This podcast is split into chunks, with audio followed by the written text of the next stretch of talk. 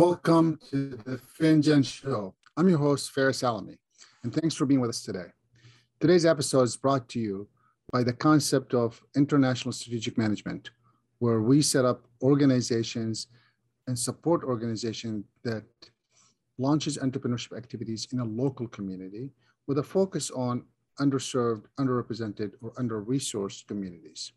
Programs like training, mentorship, funding, education, things of that nature. And of course, our most popular, the capacity building exchange, where we bring in individuals from all over the world to the US to, for five days training program and includes some touring of different facilities or different activities for entrepreneurs. Welcome. One of the things that we have been discussing for the past few months is the concept of goal setting. And as we continue to progress through the journey of working with entrepreneurs, we have learned that many times entrepreneurs don't have the time or don't take the time to set up goals. And what we have learned from our experience that those who take the time to set up goals and write them down, or at least take the time to conceptually understand how those goals can be reached, had much better chances of reaching those goals. As a matter of fact, based on our observation, more than 50% of those entrepreneurs who wrote their goals seem to reach those goals. While many others that never took the time to conceptualize this idea, we don't really know the results because it never flourished to be anything. So my suggestion for you, and remember, our conversation here is not meant for do what Fair says. No, it's meant for conversation to start, hoping that you could dig deeper into it, that you could find ways to explore some of these concepts. One of them is writing down or taking the time to really understand what those goals meant. I shared in one of the blogs in the past about my goals. My first few days of sales, I sold none. And as I started writing down, I'm going to sell three today, or one today, or two today, I started slowly reaching those goals that I've written down for myself.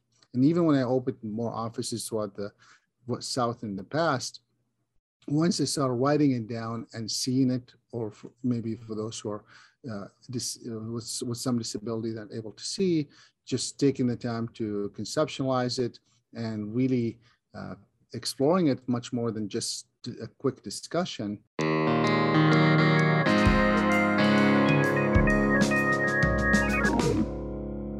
What I've noticed that once I started having it visually available or that I've took the time to write it down or I took the time to understand what it really would take to make that work, those things started happening.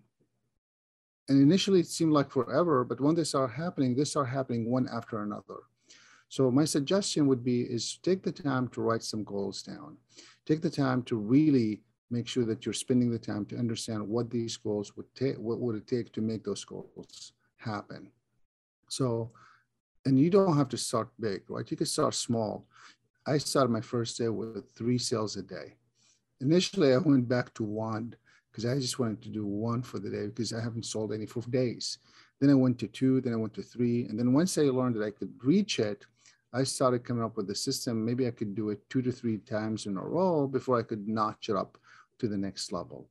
And then once I got it that way, then I was able to notch it up. So once I did three sales for the day, then I, you know, a couple of days, then three days later, I made it four. And then I started learning that maybe I could break up the day in sections. So maybe my first half of the day, I just need to do one. Or my first two hours, I just need to do one. And then I spend my energy and became really focused on that just one sale. And as it continued to evolve, I learned that I could do two in a day or two in an hour and slowly started moving to be more aggressive, maybe you could say, or more focused about those goals. So I encourage you to think about what can you do to create a goal that you could set for yourself and slowly keep aiming higher as you continue to reach them. What might look in the beginning so long from now might actually get you there much faster when you start reaching them. And then I use that as a sales goals, but it could be opening offices. It could be hiring staff. It could be training staff. It could be any of these other activities. And I would encourage you to have those goals as well, because it's not only about sales, goals are much broader than that. And of course, you could take this to your personal life, but as you know, our goal with this Finjan show here is to really bust myths about entrepreneurship, bust and create a journey for those who want to explore entrepreneurship as a pathway for them or a career for themselves. So I encourage you to take the time to set the goals.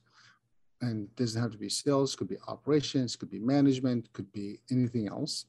And I encourage you to set them up in a way that could be meaningful for you to reach them and slowly start notching them to the next level of whatever that is for you. Till the next time, I'm your host, Faris Alami, and this is the Finjan Show. Thanks for being with us today.